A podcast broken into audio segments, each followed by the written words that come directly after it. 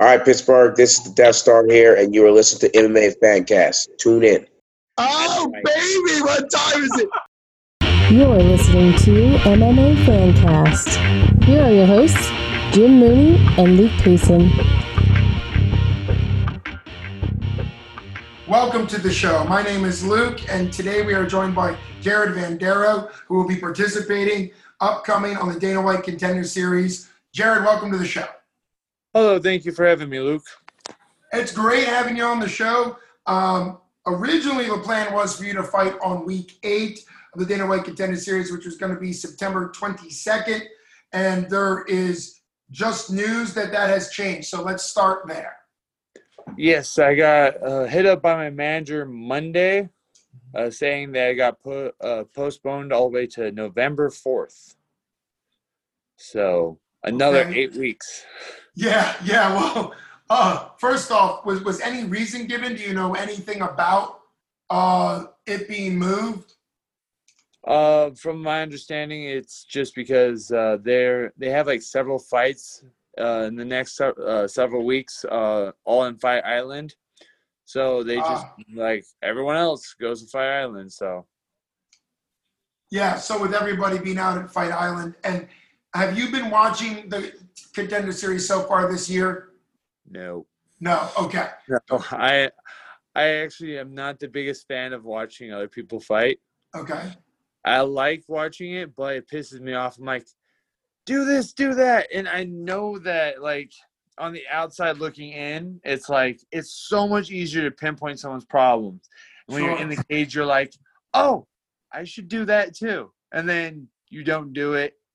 As it, we don't put in factors that, you know, the fire's going through. Like, I, I tell like some of my students, I'm like, I can tell you everything. I can tell you every right move to make, but I cannot put in the factor of how hard your opponent's punching and kicking you, how fast they are, how mm-hmm. your reflexes feel to their speed, and like, I have to tell myself that constantly while watching other people fight. So I, I just try to avoid it. Sure. Well, that's actually a good coaching strategy to understand that part of coaching is to give the athlete the tools, but recognizing that in the actual fight, they have to kind of pick and choose what they use when because of obviously what's going on. I just brought up the only reason why I brought up the contender series was because I think the week we just had, week six, was the first week where Dana started referencing November. He started mentioning, oh, we're going to be back November. So um, maybe that's kind of was a hint to what might be coming. Um, but getting back, getting back to you, um, how long have you been training for this fight currently? Because you mentioned having eight more weeks of camp. So tell us about that. Uh, let's see. I found out uh, eight weeks ago because in total it was going to be a ten week camp minus two weeks, so it's it's already been eight weeks. So here's another eight more weeks. And obviously, you're not overly thrilled to go back to back. Okay. No, I mean I didn't like. I've done a few fight like um, two year, uh, yeah, two years ago. I think oh, uh, eighteen. Uh, in 2018, I did a fight in September and immediately turned around and did a fight in mid December. I went I went at six week camp, took a week off, six week camp, boom, and like that one was easy for me because I had the goal boom, I turn around, got a fight, boom. It was easy. But when you're like, yeah, I'm gonna punch someone eight weeks in, then it's like, hey, uh, you're gonna have that fight still. Just another mo- eight more weeks. Just like fuck. Yeah. Yeah, absolutely. I mean, absolutely. But given given the fact that your last fight was in December uh, of 2019, how much of this year has been just rocked by COVID? Oh, uh, was it two days before like full shutdown? Mhm. I was supposed to fight. Was that March? Yep. Like March 14th or March 16th or something like that. Uh, and it was, uh, that that week was already rough for me because I was opening up my gym. I was trying to get my gym opened, and that day uh, th- that they shut everything down, I was rushing to get all the medicals done. I called them to make appointment. They're like, okay, be here tomorrow morning in Arizona and Flagstaff. At this time, we'll have you meet all these doctors. Then you'll be good to go. Then I was, uh, I had a meeting with the fire marshal to get my gym open that morning. So I was fucking swamped, nervous, just freaking out. And then, like 12 o'clock, 1 o'clock, I get a call like, hey, everything got canceled. I was like, are you fucking kidding me? Yeah. Well, that, that definitely happened to a lot. There was a, a promotion out here in Pittsburgh, Pennsylvania, where I am, that everybody had weighed in. It was professional, so everybody weighed in the day before. And then the day of, it was right in that March 13th range. It got shut down as well, which I always think as as a fan of the fighters, give them 24 hours. Say, hey, listen, we're going to get through the fight, and then we're going to shut down. But obviously, that's not what that's not what happened. But backing up to your last fight in December, you fought a guy who I think I can call a legend, at least particularly in the California area, Tony Lopez, who has a, a record of 64 wins and 31 losses. I mean, that's almost 100 uh, pro fights. What was it like to fight him, both in how the fight turned out because he got the win, but also him specifically? Uh, I mean, he's just one of those guys that he's been around. You always respect the dude's knowledge for being able to take a hit. I mean, I I didn't get my best knees in, but I got him clinched him. I need him two or three times in the head, and he just popped up like a daisy. I was like, "Fuck!" It's like the head is like he he headstrong. So. I knew I was going to be in a long day. Um, I was trying to grapple with him, but I couldn't get my footing on the canvas. Mm, Um, which uh, it happened. So I wasn't really upset with that. It just it kind of threw me off for a loop, and it was the first time I actually won going to decision. sure. Uh, because ninety percent of the times I lose to judges, so I was just like, shit, I'm gonna lose.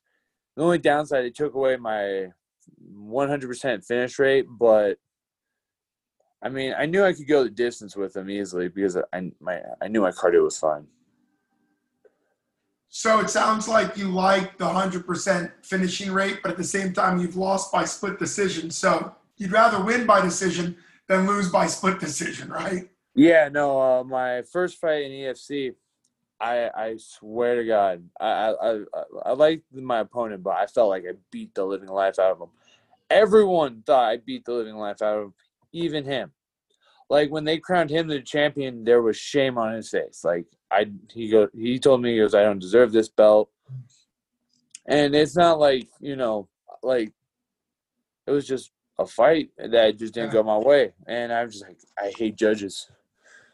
So, yeah, Well- I'm not a big fan of them.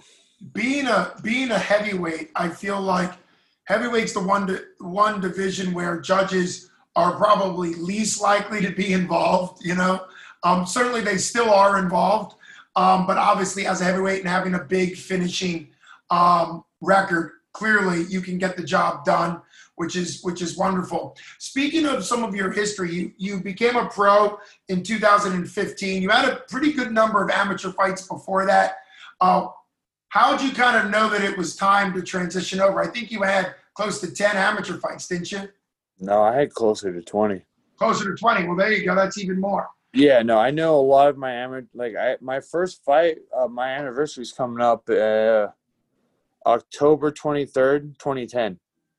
Hmm. was my first fight as an amateur and yeah no i had i had a bunch of uh, amateur fights um i took a- i took a lot of amateur fights to kind of just figure out the formula like it sounds dumb but not just for the nerves but i learned a few things about myself uh there was a there was a big stint that i lost like four or five Mm. amateur fights in a row i'm just like why the fuck am i losing it's like in the practice room fucking nailing it Mhm. performance wise i'm falling flat on my face i'm looking like an idiot i'm busting my ass off but i'm, I'm failing Mhm. um, and uh, you know, a lot of it was mental. A lot of it was things I needed to uh, things I needed to do uh, to get better. Mhm. Sure, sure, absolutely. I mean, that makes sense to think that it, this sport is so one person versus one person. If it was a team sport, you could feel a little off, or maybe some things not clicking football, and you know you could still make it. You could still figure it out. You know, we see Yeah. that in pros all the time. You could drop three passes, but if you catch the winning touchdown, it's all good. And you don't really have that in fights. What do you remember? What made the switch? Was it was it like you said mental? Was it more just experience, kind of getting the gym experience to translate into the fight experience, or what do you think made the difference? Uh, It was a bit of everything uh, because uh, let's see. Uh, there was a handful of fights that I was going through a bad breakup. Hmm. Um, like I, I remember like after like 2010, 2011, I was going breaking up with my first girlfriend, and you know your first love type thing. You know how like oh my god, this is the worst thing ever type of experience then I, you know, then I started seeing like this one chick that you know I was head over heels with for like ten years prior to that, and then that went down the drain. And I'm just like, I had all these distractions in my Mm. personal life, and then I go in a fight. I can't perform. And I'm like, why? Why is that? And then I just started kind of looking at these things, and then I try to blame other other instances on that, where I'm just like, oh, uh, I'm like, it's because of this, it's because of that, it's, and it's just like, ah, just maybe I need to pull my head out of my ass. And you know, more people I went with, more times I trained at different places, more it just I got comfortable in you know a shittier environments. Not not saying like just being in city shittier situations, forcing me to overcome you know myself. Like, hey, you can do this you know, shit happening today, tomorrow, you could do this, you know. And it's just a combination, just being self aware that, you know, your outside problems do affect you personally and professionally in the sport. Absolutely. I mean, I think that's very, I think that's very wise. That's a good thing to have learned when you were an amateur because we've seen that happen at the pro level, obviously, and that's a big part, particularly because your name is your brand. It's not like people root here, obviously, root for the Steelers. They have to learn to love and to root for you specifically. That's what's great about MMA that people get their get their favorite fighters and will root for them forever. Um, but at the same time, it can be work to kind of develop you as a person and as a fighter. Now, you mentioned opening up your own gym. What's the name of it and how's that going? Uh, it's Team Quest Athletic Center. It's just a franchise under the Team Quest name. Uh, it's doing all right considering I opened at the best possible prime season of COVID 19. Yes, yes. I was like, yeah, nothing better. Uh, no, uh, when California uh, allowed gyms to open, we opened and we just stayed open. Okay. Uh, we we kind of just, I, I like honestly like not. I'm not discrediting this, uh, whatever you want to call it.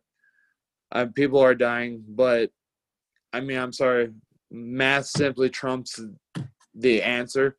It's like one percent of one percent are dying, and like I can't stop my day in for like one percent of the of one percent.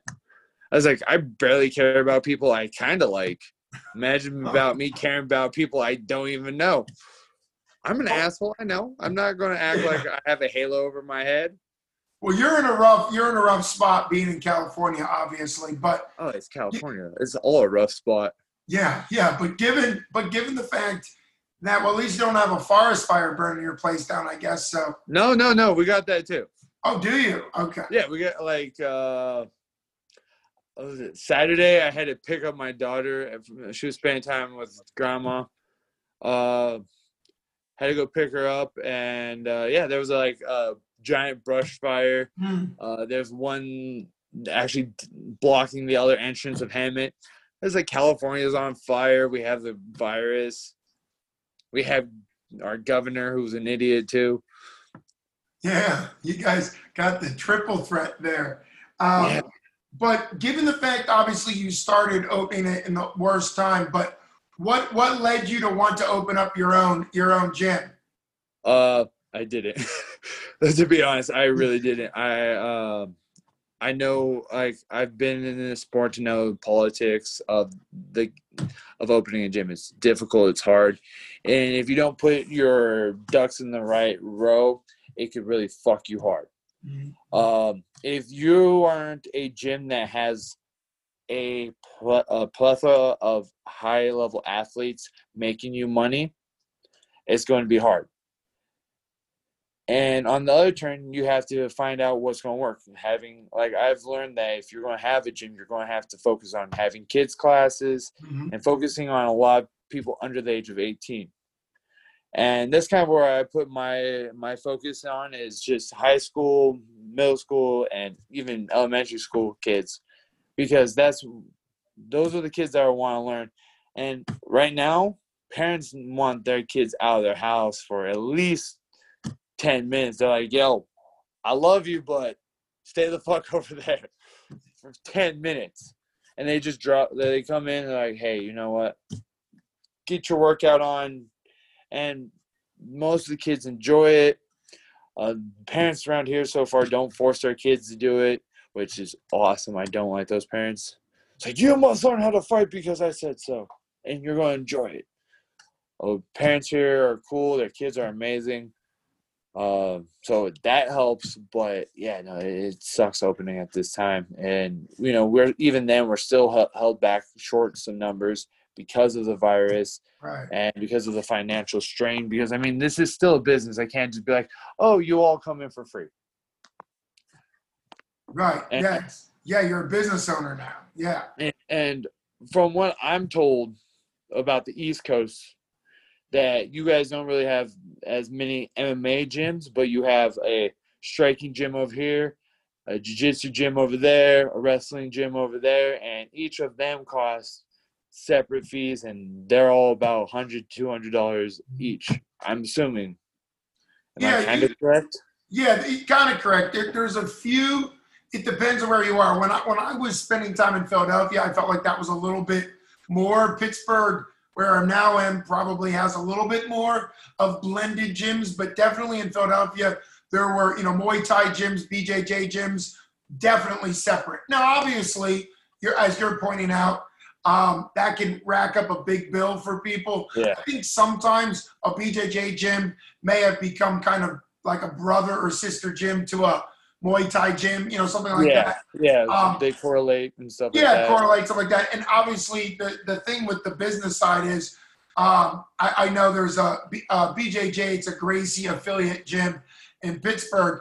Um, but I've talked to some of the main guys there, and they said it's all about the kids, you know, because the kids are where, and plus you can you can feel like you're making an impact on a kid's life too. It's not yeah it's good for money, but it's also a big deal for them, um, not just with COVID, but also with things like cyberbullying and just being too addicted to their phones. It can be a big thing to actually feel like they're accomplishing something in real life versus on you know on the phone. And I think they go to down to about five. You said you go down to elementary school, so you're in that. yeah range. no i actually start at four Four. like yeah. Yeah, but I mean, like we have kids, we have a bunch of four year olds coming in, and you know, a lot of them feel comfortable bringing four year olds because my three year old runs around, she takes class, Sure. and she, you know, they see her, they see other four year olds and kids their size, they get a little bit more comfortable.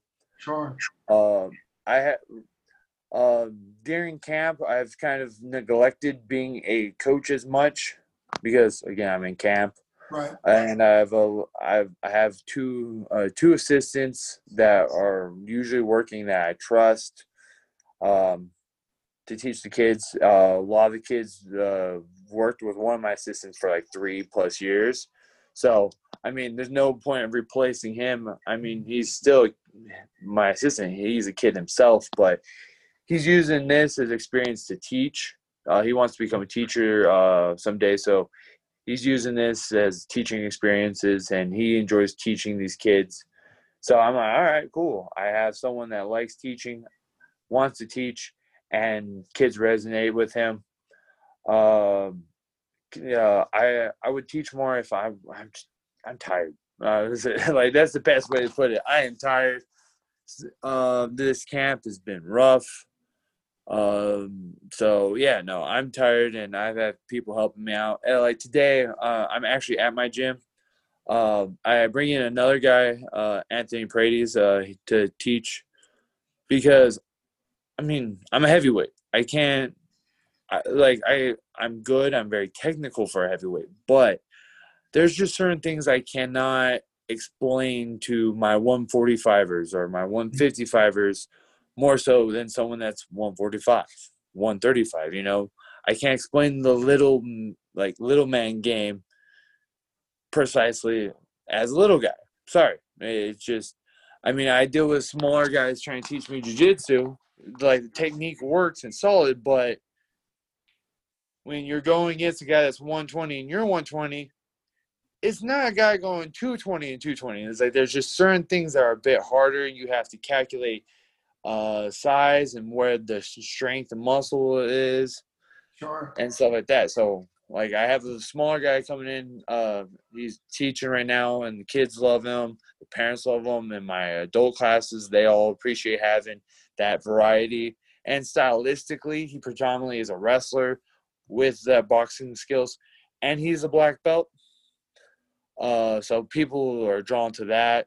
Whereas I'm predominantly a Muay Thai guy, and uh, I'm a brown belt in jiu-jitsu myself and yeah so it helps having all that together You're also pointing out that at this point, 25 plus years in an MMA being MMA, is there's still different ways to approach the game. There's more of the grappling, wrestling base with jiu-jitsu. There's more of the striking. And so obviously, I think that's going to continue even as MMA becomes a bigger and bigger sport as MMA. I think just naturally speaking, even if an athlete learns everything at one time, there's still going to be slightly uh, gravitate more to one sport than the other. Did you learn Muay Thai first? Is that how you got started on this process? no i actually wrestled in high school uh, i like i grew up like i grew up in the ghettos of you know just grew up poor you know always being told like watching rocky as a kid blood sport so everyone was like oh get in boxing get in boxing. Uh it's just you know i was too poor to go into a boxing gym. And then once high school came around i was like you know what? If i can't box i'll wrestle. So i wrestled. I wrestled for three years. My senior year i would have maybe done better if i didn't dislocate my shoulder at the end of the season. Um got that popped back into place jumped into uh, muay thai. And because i had three years of wrestling i was like i was trying to wrestle everybody and like the first week, um, a guy named Kiko, he looked at uh, the uh, two other coaches, and they uh, one Corey Grant, who eventually became one of my head time, head coaches, and eventually sold me the gym that I currently own. Uh, Corey Grant happened to be a Michigan or University of Michigan D1 wrestler. He was an NCAA finalist. So the dude was a legit wrestler. Like he knew how to wrestle. Uh, but Kiko looked at him and uh, Mike Palo, another uh, high level wrestler, looked at both of them, looked at me, pointed at them, and goes, You see those two fuckers? They can't fucking kick to save their goddamn life. And the first week, he had me kicking in the bag over a thousand times. Right.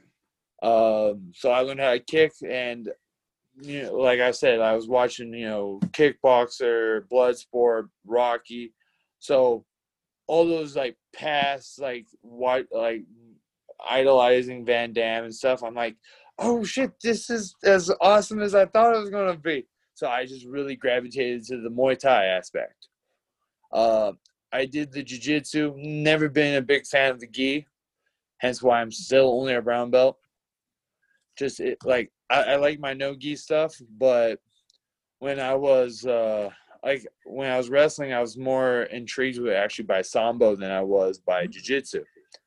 But you can't find sambo in the United States at all. And um, no, and I was always interested in sambo, so I actually started picking up leg locks. I mean, this is 2010 when you would like watch YouTube videos, and they're not the same quality as they are today. You can actually watch a YouTube video and learn something, proper technique. Then there were just quick demonstrations where you're like, fuck, slow down, pause, da, da, step, pause, stop, go. And just, it was so, it was a different time, and that was only 10 years ago. Yeah. Well, I bet you mentioned Sambo. I bet in another 10 years, um, there'll be Sambo uh, popping up here because that's another avenue that people could do.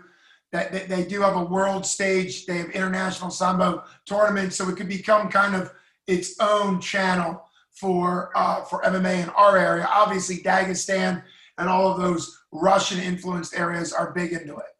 Yeah, I mean, you look at, uh, I mean, you got Fedor and Khabib. You know, some would argue Fedor was the greatest fighter of all time. He was a, a multi-world champion sambo. Right. I mean, you look at his fight with Kevin Randleman. He bounces on off his head because you know it's not the first time he's been bounced off of his head, Crazy. and he was like, you know what? I'm gonna use this bounce off my head to transition to Kimura. Yeah.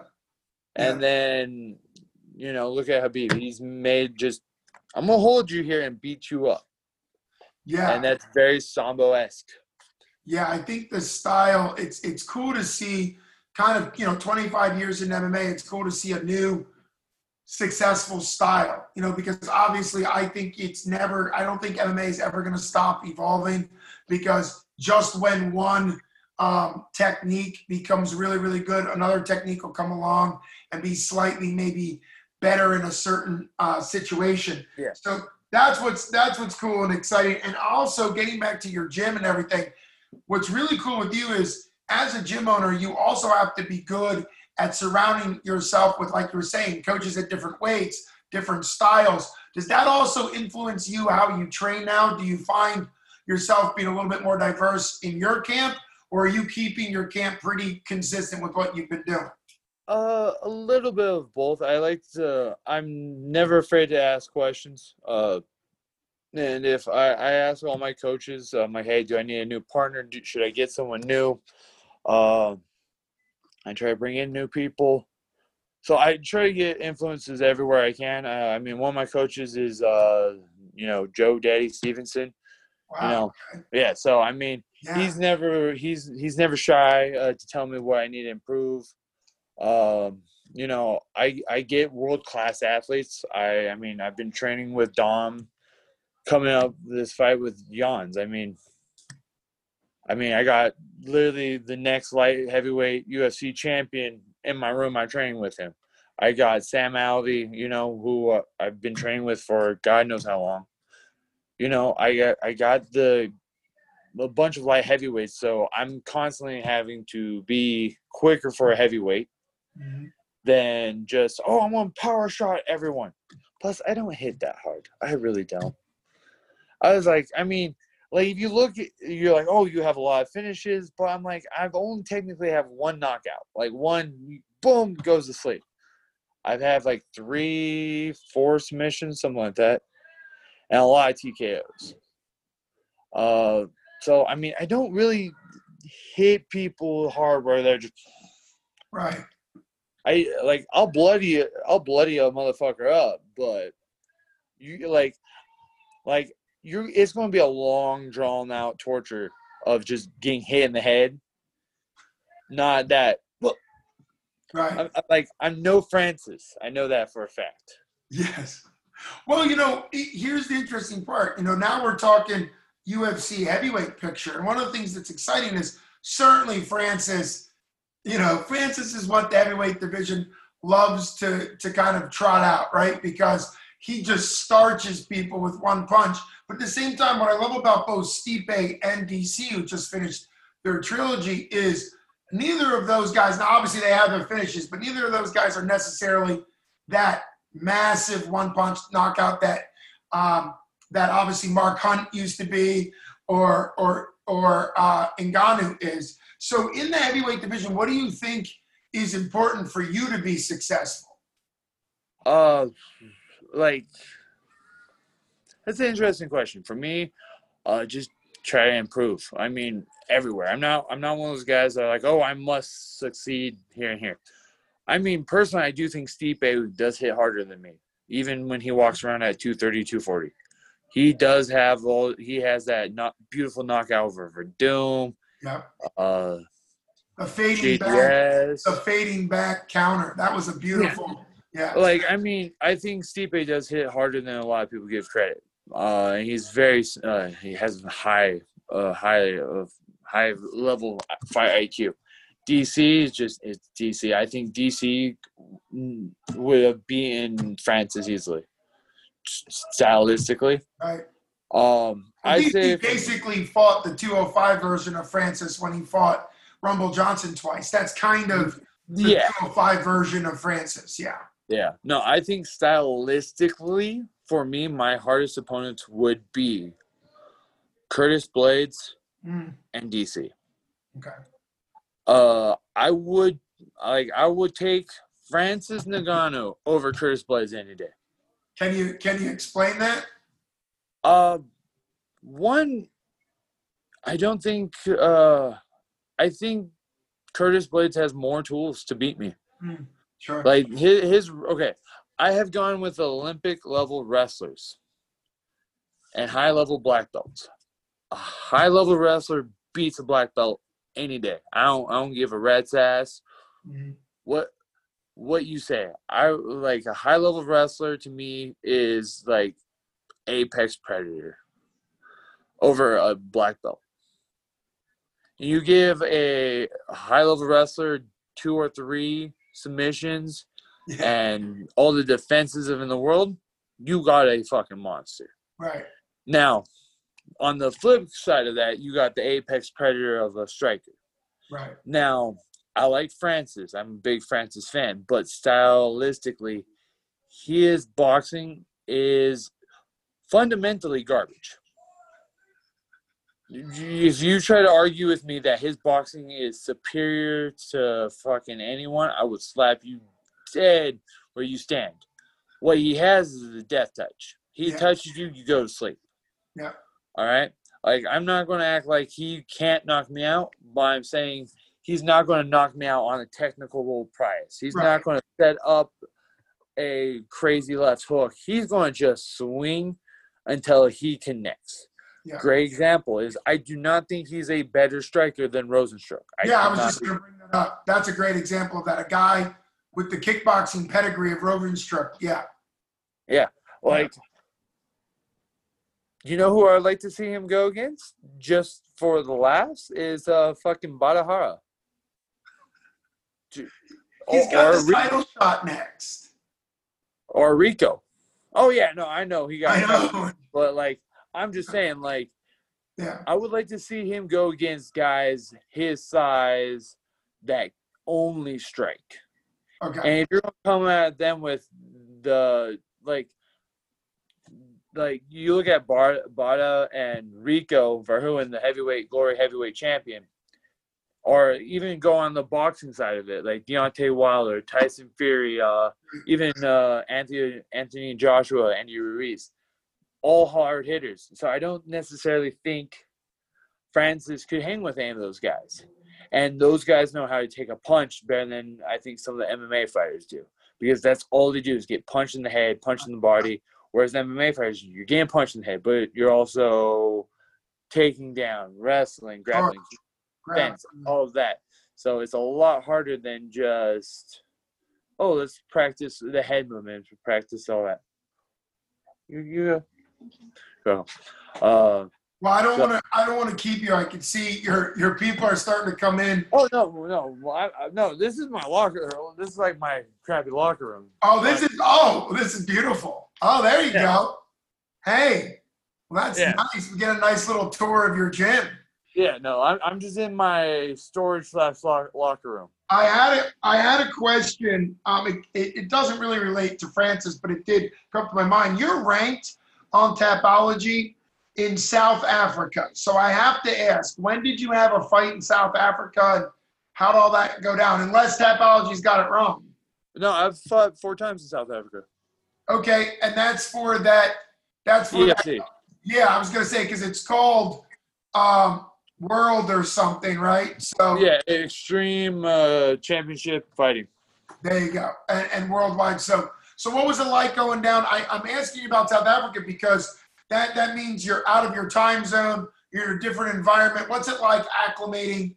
Because one of the things the UFC does a lot is it takes fighters once COVID's over, of course.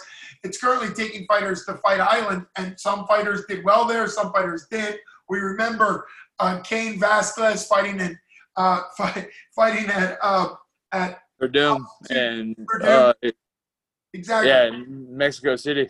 Mexico City. So what? So what was it like for you to get four fights in a completely different continent, completely different area? What was that like for you in your career?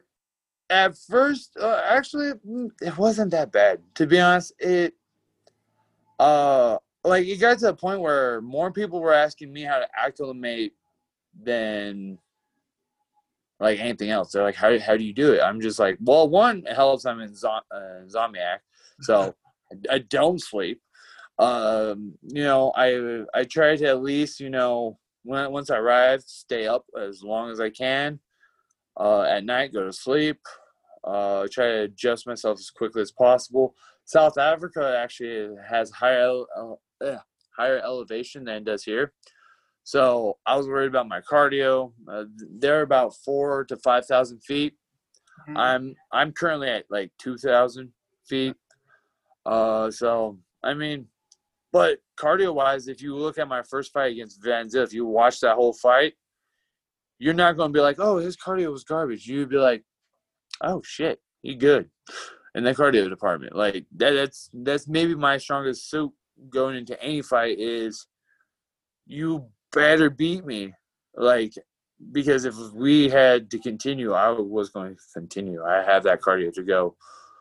I was like, like people like, after that fight with Andrew, it was a five fight fight.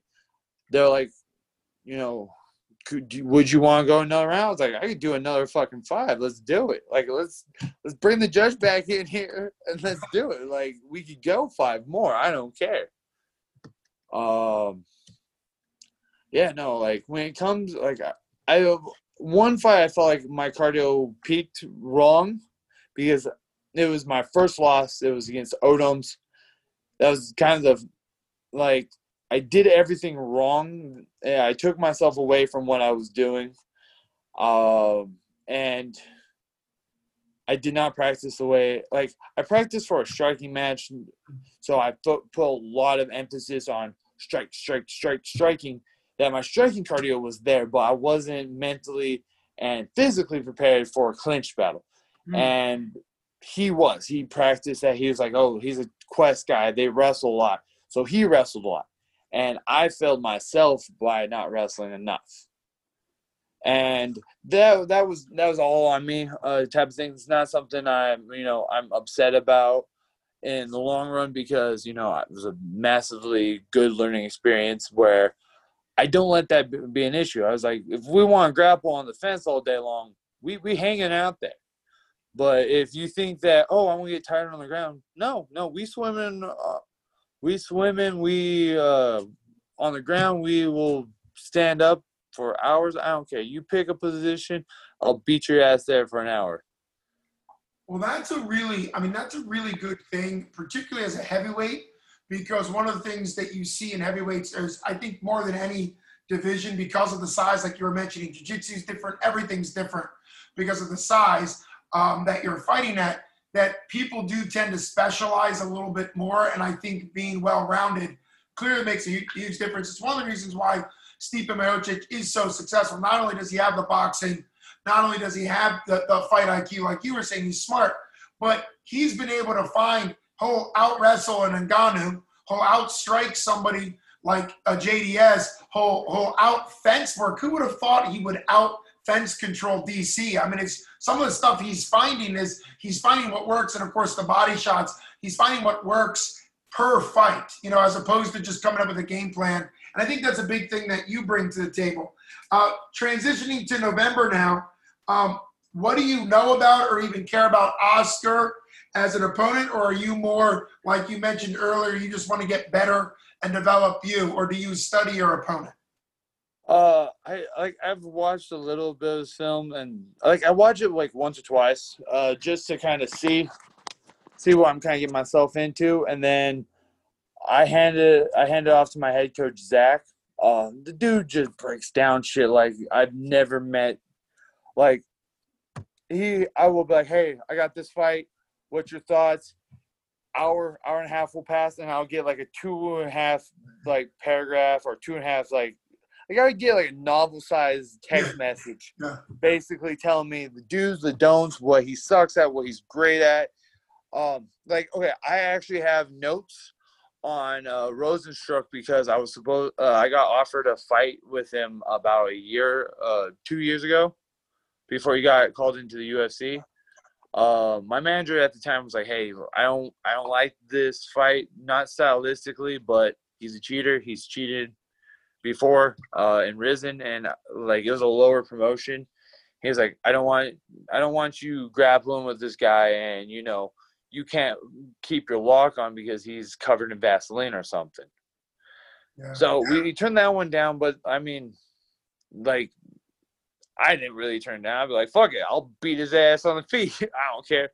Uh, but my manager's like, I think this is a smart decision. I'm like, all right, I'm, I'm you know, I pay you for this shit, so Yeah. you know, you, you you threw it at me, and then you know, you you did some of your research. My coach did his research, and it's like they came together and like, hey, we don't think this is the safest fight due to the fact that he cheats or he he has cheated. I wouldn't say he cheats now, but he has cheated. yeah. So I mean, like, okay, I get that one. I like, I'm not like I'm, but I have Zach uh, to do most of that. He breaks things down. He does he does it well, and I go from there. I take what he says. We work on what he wants me to work on, and we just I just improve.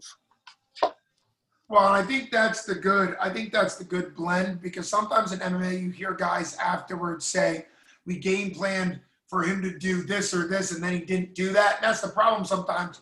If you over game plan because you can get locked in to what you need your opponent to do, and if they don't do that, then you're you know the fight can fall apart. So I think it's always best to make you better as a fighter. So that way, if they switch it up or they do something out of their character, which we were mentioning, Stipe, he's now I think in the last couple of fights has become better at switching stuff up and doing stuff that he hasn't done in previous fights. So it's always good to get better as as you are. So um, it's really exciting. And obviously, we thought up until this week that you were going to be fighting in two weeks, and now you're going to be fighting in eight. So um, talk about your your sponsors, anybody you want to thank, uh, because obviously this is a, a, a bigger build now um, instead of it just being two weeks out.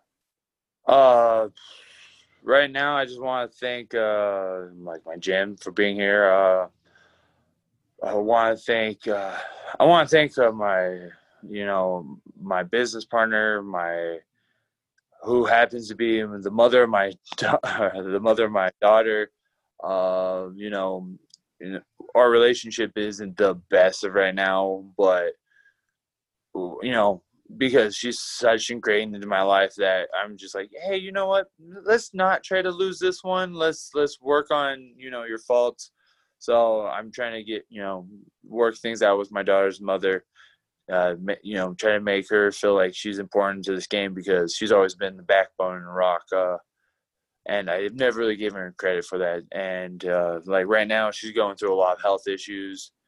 Uh, and so this fight you know, maybe could have been uh, better for me because like a lot of health issues came up in the last two, three weeks. So I've actually been training and then coming home to make sure she's okay, helping her out. And, you know, it was, it was, I don't know, there's something clicked that I was like, hey, you know, you know, this is your person. Uh, you gotta take care of her. She's been taking care of you. Uh, she's, she's, she helped push me into opening this gym. So, uh, I don't give that woman enough credit, uh, and I'm kind of starting to see that I need to.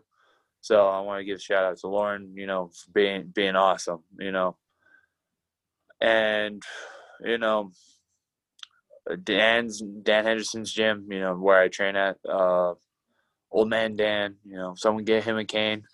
Uh, he, I'm sure he hates those you jokes. calling? Oh my goodness, Dan Henderson. Woo. Oh, I call him old. I'll be like, he old. He's over fifty. Yeah. He's pushing 50, isn't he? Yeah, Yeah. dude, still got it though. Oh, like sure. I might, I might call him old, but he still got it. The age bomb has not aged. Oh, no. No. Still, still been hit with it. Uh, yeah. Uh, my management team at Iridium, uh, got with them uh beginning of this year. They've been fucking amazing.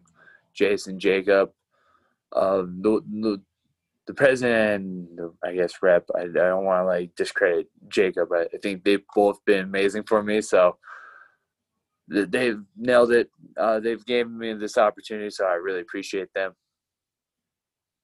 And thank you for having me too. I always appreciate that.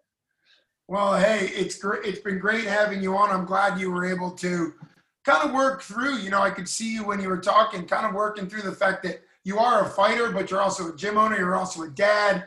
You you've got a family. It's a lot to balance as a person, and I'm glad you were able to thank her and kind of be a little bit more connected to who's been helping you because Yeah. that's a hard part as a And I own candy fighter. machines too. Whoa, that's a lot of candy machines. Oh no, that, that those are like my not good ones.